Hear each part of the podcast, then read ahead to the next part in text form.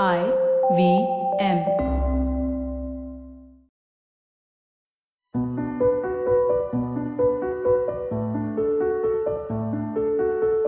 आज मुझे स्टूडियो में एक अलग सी ऊर्जा, एक हिम्मत सी महसूस हो रही है। ज़ाहिर है इसकी वजह यहाँ मौजूद हमारी खास मेहमान हैं। सिनेमाया सुनने वालों को मेरा सलाम, मैं हूँ स्वाति बख्शी। पर्दे के पीछे की जिस मल्लिका से आज हम रूबरू हैं, उन्होंने हमेशा अपने दिल की सुनी। और फिर उसे दिखाने की कोशिश की। अपनी कहानियाँ खुद लिखती हैं और जो मसले वो उठाती हैं, उसकी बहुत मिसालें आपको हिंदी सिनेमा में दिखाई नहीं देंगी। अगर आपने 2005 में आई अमू और 2015 में मार्गरीटा विद स्ट्रॉ देखी है तो आप मेरी बात से शायद इतफाक रखते होंगे। मेरे साथ बैठी हैं शनाली बोस। बहुत बहुत शुक्रिया शनाली। मैंने आपको इतना परेशान किया चार महीने तक। और आपने आखिरकार हामी भरी और आप आ गई स्टूडियो। बहुत शुक्रिया। मैं बहुत खुश हूँ आके and I am so sorry कि आपको इतनी देर तक मेरे पीछे पीछे भागना पड़ा।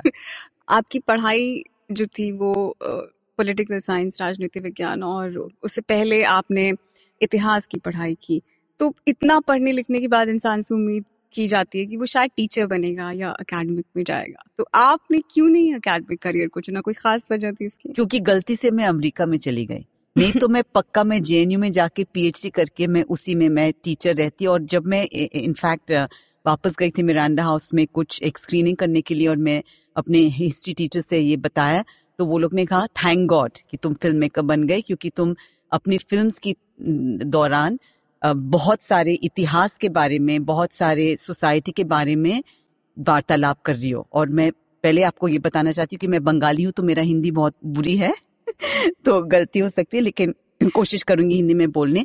तो वो मेरे लिए बहुत एक वंडरफुल चीज़ था कि जब मेरी टीचर्स जिसके साथ मैं बहुत क्लोज थी मिरांडा हाउस में, वो पूरा डिपार्टमेंट ने कहा थैंक गॉड सोनाली, कि तुम अमेरिका में गई और वहाँ पे you got disenchanted and became a film maker the truth is कि वहाँ पे मैं पीएचडी के लिए गई और मुझे लगा कि Columbia university seven year PhD full funding बहुत बढ़िया प्रोग्राम लेकिन बहुत कंजर्वेटिव था अच्छा। जैसे मेरी इंटरेस्ट थी तेलंगाना मूवमेंट में या नक्सलाइट ये सब इंडिया हम्म। में किस तरह के सोशल रेवोल्यूशन हुआ है और किस तरह होना चाहिए एज एन एक्टिविस्ट में हिस्ट्री और पॉलिटिकल साइंस के साथ हम्म। जुड़ी थी नॉट जस्ट एवे तो वो उन उन लोग का अप्रोच बहुत ये टुवर्ड्स द थर्ड वर्ल्ड बहुत ही कंजर्वेटिव था बहुत ही ये था कि डेवलपमेंटल मॉडल देखते हैं और जो मुझे बिल्कुल नफरत था तो मास्टर्स के बाद मैंने क्विट किया और एज अ स्टूडेंट वीज़ा पे एक साल वहाँ पे काम कर सकते हैं। तो मैं जिस बाय चांस एक मैनहट्टन केबल टीवी पे एक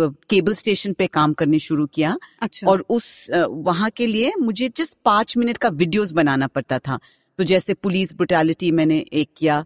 तो मुझे लगा कि वाह मुझे ये बहुत पसंद है कि कुछ चीज़ को लेके विजुअली कैसे करना है कैसे लोगों को इम्पैक्ट करना है। तो हम्म। मैंने जस्ट फ़िल्म स्कूल में अप्लाई किया।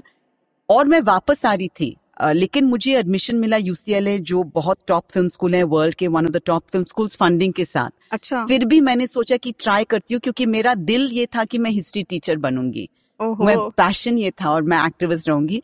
तो फिर मैंने सोचा कि एक सेमेस्टर कर लेती हूँ क्योंकि फंडिंग भी है which is very rare to get तो मैंने एक सेमेस्टर किया और जब मेरी पहली फ़िल्म जो एक दो मिनट का सिक्सटीन मिलीमीटर पे फ़िल्म थी जब मैंने वो बनाया मुझे लगा कि दिस इज़ माई कॉलिंग ये इसी के लिए मैं आई हूँ इस मतलब मुझे ये लगता है कि यही इसी के लिए मैं बनी हूँ ये this is it fulfils me it enlightens me मुझे बहुत पसंद है तो फिर मैं वो फ़िल्म स्कूल एम एफ़ बनाई थी आपने सबसे पहले वो एक सिर्फ़ टू मिनट का स्टूडेंट फ़िल्म था हम्म। उसका नाम था डिस्टेंस और टू मिनट स्टूडेंट फ़िल्म मतलब हम्म। वो टू मिनट स्टूडेंट फ़िल्म बनाने में ही मुझे लगा कि हाँ मुझे राइटिंग और डायरेक्टिंग बहुत पसंद है मुझे फ़िल्म ही हम्म। बनाना है तो अलग पथ पे मैं चली गई सो so, अमू से पहले मैं एक सवाल आपसे ज़रूर ये पूछूँगी कि आपकी ये जो पढ़ाई है और जो आपकी इतनी दिलचस्पी थी हिस्ट्री में और पॉलिटिक्स में क्या यही वजह है कि फ़िल्म दर फ़िल्म आपका जो थीम रहता है या आपकी जो नज़र रहती है वो उसी तरह की बातों पे और उसी तरह की चीज़ों को सामने लाने में रहती है? क्या ये इसकी वजह है? बिल्कुल बचपन से ही मेरा इंटरेस्ट है सामाजिक मेरी फैमिली वैसे है तो दे इधर सोशल वर्क में है या मीडिया में या पॉलिटिक्स में है और we were brought up like that to have a conscious yet you're here on earth not just for your own selfish interest तुम क्या कर सकते हो समाज के लिए? So upbringing was like that तो और फिर मुझे ये लगा कि इतिहास से आप बहुत सीख सकते हो कि समाज आगे कैसे बढ़ेगा। तो इसलिए एज अ सब्जेक्ट मुझे इतिहास बहुत पसंद था। Um, जब मैं अंडरग्रेड में थी वो टू अंडरस्टैंड एंड स्टडी की ब्रिटिश रूल कैसा था हमारा। अब you know how did change come about in throwing something that was so difficult वो सब मुझे बहुत पसंद था and and it definitely influences films for me. तो अमू एक जेनोसाइड है जिसके बारे में किसी को पता नहीं था। अ, तो वो लिखना और चिटागोंग भी मैंने लिखा और फिर Margarita with straw contemporary social issues पे है। तो हाँ बिल्कुल मेरा सिनेमा और मेरा एकेडमिक्स मेरा एक्टिविज्म दोनों जुड़े हुए हैं। अमू का आपने ज़िक्र किया तो उसको बनाने में आपको काफ़ी मुश्किल हुई, क्योंकि आपको फाइनेंस नहीं मिल रहा था शुरू में और उसके बाद सेंसरशिप को लेकर आपको दिक्कतें हुई। तो हमें कुछ बताइए कि वो कैसे आपने सोचा कि ये फ़िल्म आपने बनानी है और फिर उसका क्या प्रोसेस रहा? आपने पैसे कैसे जुटाए और कैसे लोगों को मनाया? वो काफ़ी पागल सा चीज़ है, एक एज अ डेब्यू फ़िल्म एक इतना बड़ा जेनोसाइड जब कांग्रेस पार्टी रूल कर रहे थे to even think that one could make it एक पागलपन था बनाने में, लेकिन उसी पागलपन की वजह से बन गया। मैं उन्नीस सौ चौरासी में फ़र्स्ट ईयर स्टूडेंट थी मिरांडा हाउस में हम्म। हॉस्टल में और जब वो सिखों के खिलाफ जो हुआ था मैं उसको दंगे फसाद नहीं कह सकती हूँ आउटराइट गवर्नमेंट ऑर्गेनाइज जेनोसाइड था। तो तीन दिन के लिए मिरांडा हाउस लॉक्ड थे। हमें पता नहीं था क्या हो रहा है सिर्फ़ हमें फ़ोन वो पब्लिक फ़ोन था सेल फ़ोन नहीं था उस वक्त से पता चला था कि कुछ हो रहा है शहर में ये सब हो रहा है। वो तीन दिन के बाद हमारी हिस्ट्री डिपार्टमेंट हमें ले गए त्रिलोकपुरी सुल्तानपुरी मंगोलपुरी हमने रिलीफ कैंप्स में काम किया। तो म- अपने आँखों से देखा कि क्या हुआ है कि हर सिख औरत जो थे कहा कि हमारे एरिया में बाहर से कांग्रेस के गुंडास आए, हम खुद कांग्रेस को वोट करते it's whether H K L Bhagat या जो भी हो, जो नाम्स लिया कि लोकल पॉलिटिशियंस ने गुंडे को लेके आए और हम ज़िंदा हैं क्योंकि हमारे हिंदू नेबर्स ने हमें बचाया। तो वो मैं कभी नहीं भूल सकती कि खुद मैंने वो सुना सबकी कहानियाँ। और खुद न्यूज़पेपर में पढ़ रही थी कि Hindu Sikh riot Hindu Sikh riot Hindus go crazy because prime minister kill and kill Sikhs लेकिन जो असलियत मैं सुन रही थी अपने कानों से वो एक अलग चीज़ था। हम्म। अ, तो वो एक लिविंग हिस्ट्री था तो हमारी हिस्ट्री डिपार्टमेंट ने कहा ये है लिविंग हिस्ट्री जो हम लोग ने टेप रिकॉर्डर्स में रिकॉर्ड किया। और मुझे इतना स्ट्रांग फीलिंग्स हुआ उसके साथ क्योंकि उसके बाद गुजरात हुआ कि कोई इंसाफ नहीं हुआ। अभी तक भी बहुत कम इंसाफ हुआ है। तो at the time in 97 when I graduated किसी ने कुछ नहीं बनाया था उन्नीस सौ चौरासी के ऊपर। By that time communal violence बहुत बड़ा एक इशू था। और फिर इसीलिए मुझे लगा कि मुझे ये करना ही है हम्म। कि ये एक जेनोसाइड है। तो that drove me to overcome all obstacles without money without support with Congress in in getting death threats everything. So आपने पिच जब की होगी फ़िल्म तो लोगों ने क्या कहा उस वक्त? नहीं बन पाएगी मत बनाओ। हर प्रोडक्शन हाउस हर इंडिविजुअल प्रोड्यूसर्स फिर मुझे बाहर ही पैसे रेज करना पड़ा। इंडिविजुअल से हम खुद के फैमिली के सब कुछ all our savings hmm my children gave me my younger son he was just four years old he gave me his five dollars. जब दाद गिरते थे जो वन वन डॉलर देते वो हमें वो पाँच डॉलर वो सब सब इकट्ठा करके हमने जो पचास हज़ार डॉलर रेज किया अपने फैमिली के अंदर से हम्म। और फिर मैच किया कि हमने कहा कि हम हमारा पूरा पैसे डाल रहे तो एक सिख ने कहा कि हम आपका पचास हज़ार से पचास हज़ार मैच करेंगे तो हंड्रेड थाउज़ेंड डॉलर हो गया वैसे वैसे वैसे रेज करते करते मतलब I started making the film without the full money also I. Signed on Konkona everything without having all the money just on faith and hope and conviction that it has to be made and I will make it और उसके बाद लेकिन sensor से भी आपको भिड़ना पड़ा और आपने शायद कट्स नहीं लगाए थे अपनी फ़िल्म में। तो क्या हुआ कि सेंसर बोर्ड ने ये शॉकिंग थिंग कहा कि that young people should not know such a history that why should young people know such a history तो ये नहीं था कि एक हमने कुछ नहीं दिखाया कि मुझे लगा कि उस बाय दैट टाइम की टीवी पे हम काफ़ी पीपल ऑन फायर बहुत कुछ वायलेंस हम देखते हैं तो मैं वायलेंस नहीं दिखाना चाहती थी। हम्म। तो इन माय फ़िल्म अमू आपको अगर देखोगे कि the close up is on the little girl watching her father being burn it's much more powerful than showing the father being burn तो मैंने कहा कि हम वायलेंस भी नहीं दिखा रहे सेक्स भी नहीं है इस फ़िल्म में तो ए सर्टिफिकेट क्यों है? हम्म, तो तो उन्हें कहा कि ए सर्टिफिकेट ये कारण है कि why should young people know this history it's like young people should know the history of their country. They need to know. The young people are losing their families. They need to know their history. हम्म, तो वो A certificate की वजह से even though it won two national awards अभी तक मैं cable और टेलीविज़न या सैटेलाइट रिलीज़ नहीं हो पा रही है मतलब हम्म, अभी तक हम्म। क्योंकि मुझे अभी वो काम करना पड़ेगा to fight and take it up जो अभी मेरे वो that energy has gone to now do that so जो आपने कहा उसका मैं हिंदी में अगर अ, हमारे सुनने वालों को बताऊँ तो सेंसर बोर्ड ने ये कहा कि युवाओं को इतिहास के उस हिस्से के बारे में जानने की क्या ज़रूरत है जिसे भुला दिया जाना चाहिए। और अ, उसका नतीजा ये है कि सोनाली अब तक अपनी फ़िल्म को केबल पर और लोकल नेटवर्क पर रिलीज़ नहीं कर पाई हैं। अ, एक और चीज़ मैं कहना चाहती हूँ कि अम, जो कट्स उन्होंने दिया था इंटरेस्टिंगली जब भी हमने कहा कि जैसे अ, कोई औरत ने कहा कि हाँ नेताओं ने किया। और या कुछ भी पॉलिटिक्स पॉलिटिक्स के साथ जो भी जुड़ा हुआ था डायलॉग वो लोग कहा कि ये सब निकालना है। तो मैंने उस वक्त पूछा कि डायलॉग से निकालना है कि फ़िल्म भी कटना है? वो कहा कि हम्म। अगर आप साउंड निकाल दोगे ठीक है। सो ये उन लोग ने एक बड़ी गलती की बिकॉज़ फिर मैं सिर्फ़ वो वहाँ पे ना साइलेंस कर दिया साउंड ट्रैक को। तो जब कोई सिनेमा हॉल में देख रहे थे और एक प्रश्न पूछ रहा है कबीर विधवाओं से पूछ रहा है कि क्या हुआ किसने किया? और उनके जवाब साइलेंस.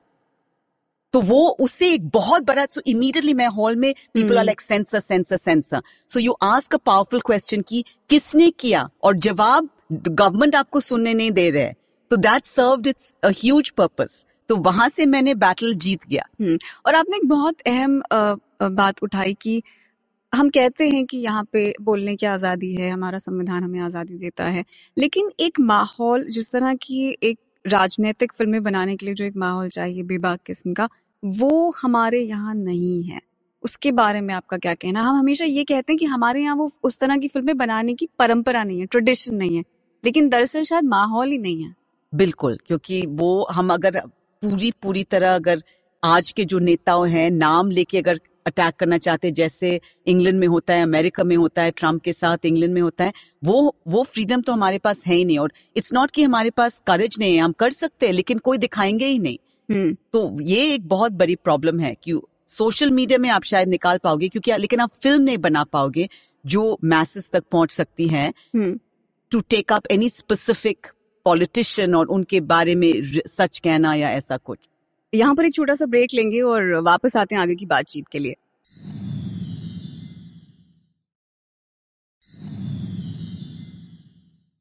ब्रेक से वापसी हो चुकी है और मेरी मेहमान अभी मेरे साथ स्टूडियो में बनी हुई है। जब आपने उस माहौल को जिया उन्नीस सौ चौरासी का और उस पर आपने फ़िल्म बनाने का फैसला किया तो ऐसा क्यों कि फिक्शन को आपने चुना? क्योंकि डॉक्यूमेंट्री शायद एक ज़्यादा, क्योंकि आप ऑलरेडी पहले से ही चीज़ों को आप रिकॉर्ड कर रहे थे। और वो बिल्कुल आपके सामने थी। तो फिक्शन के ज़रिए उसको कहने की ज़रूरत वेरी बिग डिसीज़न क्योंकि इनफैक्ट मेरा थीसिस फ़िल्म एक डॉक्यूमेंट्री था। उस वक्त 97 में for the first time liberalisation और प्राइवेटाइजेशन ये नई इकोनॉमिक नीति इंडिया में आई हम्म। जिसकी वजह से गरीब और गरीब होते गए और अमीर और अमीर होते गए और मिडिल क्लास को भी बहुत इम्पैक्ट आया। मैंने एक डॉक्यूमेंट्री बनाई इसके ऊपर लिफ्टिंग द वेल वो फेस्टिवल्स में थे कुछ स्क्रीनिंग थे लेकिन उस वक्त डॉक्यूमेंट्री फ़िल्म सिनेमा हॉल्स में नहीं चलते थे। तो यू मस्ट रियलाइज़ जब मैंने अमू बनाए मुश्किल से इवन एक फीचर फ़िल्म इस तरह के फीचर फ़िल्म हॉल्स में निकलना मुश्किल था। वो चेंज मल्टीप्लेक्सेस से हुआ। मल्टीप्लेक्सेस आने की वजह से आज इवन एक डॉक्यूमेंट्री रिलीज़ हो सकती है। लेकिन उस समय मुझे लगा कि मैं सबसे बड़ा इम्पैक्ट कैसे कर पाऊँगी? अगर मैं डॉक्यूमेंट्री बनाऊँगी सिखो देखेंगे और ह्यूमन राइट्स एक्टिविस्ट देखेंगे। बाकी जो मैसेज है जिसका कोई इंटरेस्ट नहीं है चौरासी में वो देखेंगे ही नहीं। वो बोलेंगे ये कम्युनल राइट्स के ऊपर कुछ है नहीं देखेंगे। लेकिन अमू जिस तरह इतने सारे लोगों को टच किया जो दूसरे दूसरे पार्ट ऑफ़ इंडिया में रहते और कहते कि माय गॉड हमें पता भी नहीं था कि दिल्ली में ऐसा हुआ। हम्म। और स्कूल चिल्ड्रन व शोन वो कहा कि हाउ कम हमें हमारे सिलेबस में ये नहीं पढ़ाते हैं आप लोग teachers so it's a much bigger impact through fictional film इसीलिए मैंने डिसाइड किया कि मैं उस ऑडियंस को रीच करना चाहती हूँ इंटरनेशनली एंड नेशनली जिसमें कोई एक्टिविज्म का इंटरेस्ट नहीं है। They are not activist they are not political और उनके कुछ उनको कुछ मालूम नहीं है। इसीलिए फ़िल्म का स्टोरी ऐसा है कि वो लड़की को भी अपना इतिहास नहीं मालूम। हम्म। वो जाके निकालती है। So it's like a mystery it hmm. Unfolds and that was the reason अगर स्ट्रेट आउट डॉक्यूमेंट्री होता तो बहुत लिमिटेड ऑडियंस होता। और अ, सोनाली आपकी जो अभी तक की फ़िल्में हैं दो खास फ़िल्में जिनकी बात अमू और मार्गरीटा विद स्ट्रॉ। कहानियाँ दोनों आपकी अपनी निजी जो आपकी पर्सनल एक्सपीरियंस है निजी अनुभव है उसी से निकली हैं। तो ये एक तरह का जोखिम रिस्क है। ये रिस्क लेने की हिम्मत कहाँ से आती है आपको कि मैं अपनी ज़िंदगी से जुड़ी एक हिस्से को उठाऊं और उस पर एक फ़िल्म बनाऊँ? क्योंकि मार्गरीटा भी आपकी ही लाइफ से जुड़ी हुई एक चीज़ थी। एक एक बहुत सही कहा आपने और मेरा तीसरा फ़िल्म जो द स्काई इज़ पिंक है जो हम्म। प्रियंका चोपड़ा और फरहान के साथ है वो भी एक पर्सनल स्टोरी से है। किसी और के और मेरे दोनों जुड़े हुए हैं। तो I I am not scared of failure I think उससे हिम्मत आती है कि मैं एज आई सेड मैं एक्टिविज्म से आ रही हूँ हम्म। और मैं सिनेमा से मैं सिनेमा के बाउंड्रीज पुश करना चाहती हूँ इधर थ्रू कंटेंट और फॉर्म कुछ अलग किस्म के स्टोरीज बनाना चाहती हूँ तो लेकिन मैं नहीं डरती हूँ कि फेलियर हो कि हम्म। कि बॉक्स ऑफ़िस में सक्सीड हो या ना हो मैं ऑफ़ कोर्स चाहती हूँ लेकिन और मैं नहीं डरती हूँ कि कौन क्या कहेगा मतलब अगर वो कहानी मुझे पसंद है तो मुझे लगता है कि आई एम श्योर कि दूसरे लोगों को। मैं नहीं सोचती हूँ मैं how will I please this group of people मैं किसी और के लिए नहीं लिखती हूँ खुद के लिए लिखती हूँ। हम्म। अगर खुद के लिए वर्क करता है तो मुझमें ये यकीन है कि और लोगों के लिए वर्क करेगा और नहीं वर्क करेगा तो it's okay you have to face failure it's. Okay to fail तो पहले आप लेखक हैं या पहले निर्देशक है? मैं पहले निर्देशक हूँ ज़बरदस्ती से मुझे लिखना पड़ता है क्योंकि मुझे अच्छा स्क्रिप्ट नहीं मिलता। है ओहो ये लिखाई नहीं होने की शिकायत बहुत सारे डायरेक्टर करते हैं। अब तक मैंने तीनों फ़िल्म मैंने खुद लिखा हम्म। चारों फ़िल्म चिटगोंग भी मैंने लिखा तो। मार्गरीटा एक बहुत ही खास फ़िल्म है। अमू तो थी ही लेकिन मार्गरीटा अपने आप में एक बहुत खास फ़िल्म है। लेकिन क्या आपको लगता है कि वो थोड़ा वक्त से पहले आई 377 जब सुप्रीम कोर्ट ने अभी फैसला किया थोड़े समय पहले? अगर वो उसके बाद आती तो शायद उसके लिए नज़रिया थोड़ा दूसरा होता। नहीं उस वक्त भी मतलब उसके नज़रिया की ये कारण है कि कम रिलीज़ क्योंकि कोई भी इवन नाउ अगर एक गे इशू पे फ़िल्म करना हो वो भी औरत को लेके बहुत मुश्किल है थिएटर्स मिलना और लोगों को कन्विंस करना देखने के लिए और उसके ऊपर वो डिसेबल्ड कैरेक्टर्स थे। हम्म, तो दो तरह से एक है डिसेबल क्योंकि इतने सारे लोगों से मैंने भी मिला जो मैं एक्सपेक्ट करती हूँ कि वो क्यों नहीं देखे मार्गरीट ऑफ़ द स्ट्रॉ दे बोला कि हाँ वो बाद में वो केबल पे देखेंगे या नेटफ्लिक्स पे ये हमने नहीं गया थिएटर्स पे क्योंकि वो डिसेबल मतलब देखना नहीं चाहते कि कोई व्हील चेयर में है सैड लगेंगे। तो जो इंटेलिजेंट लोगों को जो मैं जानती हूँ कि अगर वो खुद नहीं गए देखने क्योंकि दो तरफ़ से ये एक इशू था उसमें डिसेबिलिटी और सेक्सुअलिटी तो और इनफैक्ट उस वक्त पहले वो हाई कोर्ट का विक्टी हुआ था जब मैं फ़िल्म बना रही हम्म। थी और while I am making the film वो टर्न डाउन हुआ। तो एक्चुअली टाइमिंग ठीक था लेकिन ये एक प्रॉब्लम है कि लोगों इस तरह के चीज़ों देखना नहीं चाहते नेसेसरली तो डिसेबिलिटी जिसकी आपने बात की कि हमारा जो शरीर को लेकर फ़िल्मों में खासकर एक खास नज़र है, हम दिखाते भी हैं और देखते भी हैं और हमें उसी तरह से देखने की आदत है। इसके लिए क्या आप कमर्शियल सिनेमा को जिम्मेदार मानते हैं या आपको कोई शिकायत नहीं आपको लगता है कि शायद लोग ही नहीं देखना चाहते होंगे? नहीं डेफिनेटली कमर्शियल सिनेमा का ये एक हाथ है लेकिन ये एक्चुअली एक ग्लोबल फिनोमेना है सिर्फ़ हिंदुस्तान की हम्म। सिनेमा की नहीं कि द बॉडी ब्यूटिफुल कि अगर हम मॉडल्स uh, में भी देखें या फ़िल्म में कि specially way the woman woman has to embody the body beautiful and be perfect ये हॉलीवुड सिनेमा में भी है यूरोपियन सिनेमा में भी है। बहुत कम आप देखोगे कि कोई औरत को आप दिखाओ जिस जो यू नो हम्म। जिसका बॉडी परफेक्ट फिगर नहीं है यू नो कि और हमारे औरत जो थर्टी फाइव के ऊपर होते हैं कि सोचते हैं कि अभी वो हीरोइन नहीं बन सकते हैं नो hmm. तो एज और बॉडी शेप का जो इश्यूज़ है ये एक ग्लोबल फिनोमेना है जो अभी हम लड़ रहे हैं कि ऐसा नहीं होना चाहिए men are sexy even post sixty लेकिन औरत के लिए ये सेम चीज़ नहीं होल्ड होती है तो ये एक इशू है लेकिन सिर्फ़ हमारे सिनेमा की नहीं वर्ल्ड वाइड ये एक इशू है और एक्चुअली इनफैक्ट एक फ्रेंच डिस्ट्रीब्यूटर ने मुझे ये कहा, क्योंकि मैंने कहा कि मार्गरीटा विद स्ट्रॉ तो और बहुत सक्सेसफुल था फेस्टिवल में तो मैंने सोचा यहाँ पे क्यों नहीं रिलीज़ होगा सक्सेसफुली और फ्रेंच डिस्ट्रीब्यूटर ने मुझे कहा कि we want to see that it is you know perfect sex we sex not want to see to sex तो वो कहा कि, हमें नहीं देखना चाह हम ये नहीं देखना चाहते कि कोई विकलंग लोग सेक्स कर रहे हैं। हम देखना चाहते परफेक्ट लोगों के बॉडीज सेक्स कर रहे हैं। तो ये फ्रेंच अगर कह रहे हैं तो आप सोचिए, इंडिया में तो ज़रूर लोगों का ये होगा कि हम डिसेबल लोगों को सेक्स करते हुए हम देखना नहीं चाहते हैं। हम्म तो एक फ़िल्म मेकर के तौर पर, अब क्योंकि आपने कहा कि ये जो कहानी थी मार्गरीटा की, ये बहुत हद तक आपने अपने आप को जब पहचाना, अपनी सेक्सुअलिटी को लेकर भी आपको शायद आप एक प्रोसेस से गुजरी। इन दोनों फ़िल्मों ने आपको कैसे बदला है? आपकी शख्सियत को कैसे बदला जब आपने काम करना शुरू किया और जब ये फ़िल्म रिलीज़ हुई और उस दौरान जो कुछ भी हुआ? तो अमू में जैसे जो मैं इश्यूज़ लिया और फिर एक मदर की डेथ भी है और मेरी I loss my own mother very young और मार्गरीटा विद स्ट्रॉ पे डेथ है and I was writing it in the context of losing my son. मैं बाइसेक्सुअल हूँ लेकिन दोनों फ़िल्म में ये जो सब इश्यूज़ है कि लॉस या बाइसेक्सुअलिटी मैं वो इश्यूज़ अपने पर्सनल लाइफ पे already I dealt with it so ये नहीं था कभी कभी लोग कहते हैं कि आपका फ़िल्म या आपका लिखना कथाटिक है हम्म, क्योंकि आप तो कथाटिक ये होता है कि अगर अपने रियल लाइफ में आप डील नहीं कर रहे हो फिर हम्म। आप अपनी लिखना से या फ़िल्म बनाने से आप इनडायरेक्टली डील कर रहे हो। मेरे लिए ऐसा नहीं हुआ।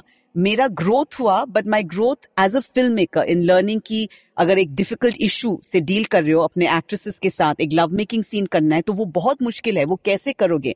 तो it's enormous growth as a film maker but as an individual ये जो इश्यूज़ है इधर मेरी ओन बाइसेक्सुअलिटी का या losing a mother losing a child ये मैं बहुत स्ट्रांगली डील कर पाई इन माई ओन लाइफ तो इट्स नॉट कि फ़िल्म के दौरान मैंने ग्रो किया क्योंकि मैं इमोशनली डील कर रही हूँ थ्रू द फ़िल्म आपने जो अब तक फ़िल्में बनाई और आगे भी जो आपकी फ़िल्म आने वाली है this guy is pink Margarita with straw and आमू सब में जो मुख्य किरदार हैं, जो मेन कैरेक्टर सब लड़कियाँ हैं ये खास आपका फैसला है डिसीज़न है जो आपकी नज़र उन्हीं कहानियों पे पड़ती है या फिर इत्तेफाक है? नहीं वैसे उन्हीं कहानियों मतलब तीनों कहानी मैंने खुद लिखा। हम्म। तो जब लिख रही हूँ जैसे इनफैक्ट अमू ऑटोमेटिकली मैंने मैंने सोचा भी नहीं कि एक लड़का होगा। हम्म तो अच्छा। वो वो सवाल उठा ही नहीं। तो अ, तो वो तो ऑटोमेटिक हुआ। अम, और इंटरेस्टिंगली बनाने के बाद हम्म। अम, जब इतना मुश्किल था पैसे रेज करने के लिए एक प्रोड्यूसर था बॉम्बे में जो कहा कि अम, अगर आप इसको हीरो हीरो का रोल देते हैं हीरो बना देते हैं तो हम पैसे देने के लिए राज़ी हैं। और मैंने कहा हरगिज नहीं। वह मुझे वो बहुत शॉकिंग लगा लेकिन वो पहल- मेरा पहला फ़िल्म था। हम्म। बन जाता इजिली लेकिन मैंने कहा दर इज़ नो वे मुझे इतना शॉकिंग लगा कि क्यों नहीं? एक लड़की की कहानी क्यों नहीं हो सकती? क्यों एक मैं इसको बदल के लड़का का कहानी बना? तो उसके बाद जब मैंने लिखा मैंने रियलाइज़ किया कि ये एक इशू है कि वुमेन ओरिएंटेड फिल्म्स के लिए फंडिंग नहीं है। तो हम्म। इसलिए मैंने वुमेन ओरिएंटेड फिल्म्स ही बनाई। हम्म। क्योंकि दिस रिडिकुलस मैं इसी सवाल पर आने वाली थी कि आपने बात शुरुआत में भी ये कहा बातचीत में कि डिसेबिलिटी हो, औरतें हो जो एलजीबीटी कम्युनिटी है, उससे जुड़े हुए मसले हो, इन सब चीज़ों पे अगर आप फ़िल्म बनाते हैं तो उनके लिए रिलीज़ करना, उनके लिए पैसे ढूंढना, ये अपने आप में एक खुद का संघर्ष है। तो आप बार बार ये संघर्ष कैसे मोल ले लेती हैं? क्योंकि जैसे मैंने कहा, बचपन से मैं एक्टिविस्ट हूँ तो जो इतना मुश्किल है, ये तो मैं तो करूँगी ही करूँगी, क्योंकि नहीं करोगे तो समाज कैसे बदलेगा? आपकी अगली फ़िल्म जो द स्काई पिंक आपने कहा, उसकी कहानी आपने खुद लिखी है। मैंने देखा उसके जो प्रोड्यूसर हैं, उनकी, ये बहुत दिलचस्प है। प्रियंका चोपड़ा आई हैं रॉनी स्क्रूवाला हैं, बहुत ज़्यादा फ़िल्में अब वो बनाते नहीं हैं, थोड़ा थोड़ा कर रहे हैं। और सिद्धार्थ रॉय कपूर, उन्होंने बस अभी ही अलग होकर अपना इंडिपेंडेंट शुरू किया है। काम बहुत ही दिलचस्प प्रोड्यूसर आपने जोड़े हैं अपने साथ, ये कैसे आपने किया है? तो Siddharth Roy Kapoor is the main producer और उनको मुझे याद है आमिर खान ने एक स्पेशल स्क्रीनिंग की थी मार्गरीटा विद स्ट्रॉ और सिड और विद्या दोनों बहुत रोया वो स्क्रीनिंग पे और अ, मुझे रियली याद है वो कि उनके इतना इम्पैक्ट हुआ काफ़ी लोगों पे इम्पैक्ट हुआ वो मुझे क्लियरली याद है और फिर एक साल बाद या दो साल बाद जब हम्म। सिड ने अपना कंपनी शुरू किया रॉय कपूर फिल्म्स मुझे एक फ़ोन कॉल मिला कि कोई स्क्रिप्ट है? क्योंकि हम लोग को मार्गरीटा विद स्ट्रॉ बहुत पसंद था। मैंने कहा एक स्क्रिप्ट है लेकिन मुझे नहीं लगता आप लोग को पसंद आएगा। कमर्शियल नहीं है। तो सिड का जो एसोसिएट है मालविका ने कहा please send it please send it तो मैंने भेजा और within two weeks Sid ने पढ़ा उनको बहुत पसंद आया। ही लव्ड इट तो अ, लेकिन ये डिसीज़न था कि अगर कोई ए लिस्ट स्टार हम्म, हाँ नहीं करते फिर मैं मैंने कहा मैं तो ये बना रही हूँ। लाइक मार्गरीटा मैं इंडिपेंडेंटली बनाऊँगी पैसे जुड़ जुड़ के मैं बनाऊँगी ये। और सिड ने कहा फेयर एनफ कि तीन महीने में अगर कोई ए लिस्ट हाँ नहीं कहेंगे तो फिर आप ही बनाओ जैसे बनाना है। क्योंकि अगर कोई ए लिस्ट नहीं हाँ कहेंगे तो हम नहीं बनाएँगे करेंगे। क्योंकि हमें बिग बड़ा कमर्शियल फ़िल्म बनाना है। प्रियंका ने जैसे ही फ़िल्म स्क्रिप्ट पढ़ा एक बार में हाँ कह दिया।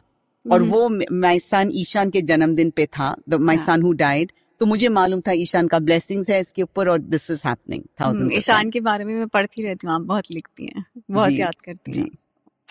सो बहुत सारे लोगों को बहुत सारी औरतों को अ, ऐसी ज़िंदगी नहीं मिल पाती कि वो अपना रास्ता खुद बनाए और वो कर पाए जो वो करना चाहती हैं।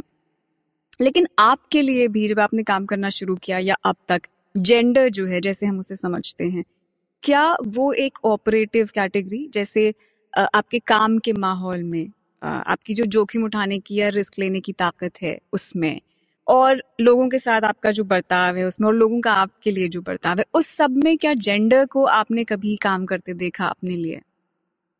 नहीं हुआ है कि अदर देन कि अगर मुझे कोई कह रहा कि ये आप मेल प्रोटैगनिस्ट बना सकते कि नहीं मतलब हीरो बना लो हीरोइन नहीं लेकिन एज अ फ़िल्म मेकर मैंने कभी डिस्क्रिमिनेशन नहीं फेस किया सिर्फ़ कमर्शियली कि तुम्हारा सिनेमा कमर्शियल नहीं है। हम्म। नॉट कि एज अ फ़िल्म मेकर मैंने फ़िल्म इंडस्ट्री के अंदर बिल्कुल डिस्क्रिमिनेशन नहीं फेस किया।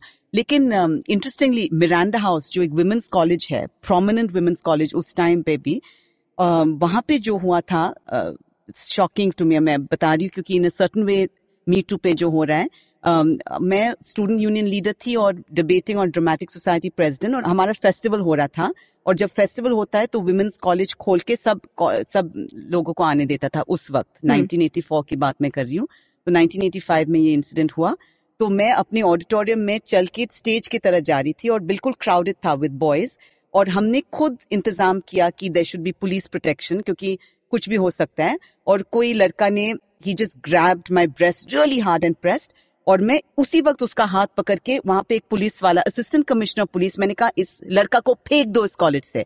और मैं स्टेज पे गई और हमने कहा, मैं, हम लोग फेस्टिवल को बंद कर रहे हैं। और फिर 10-15 लड़कियाँ ने जो, उनके साथ भी कुछ इंसिडेंट्स हुआ, आके अपने कहानी बताएँ और हमने एक जुलूस निकाला दिल्ली यूनिवर्सिटी में।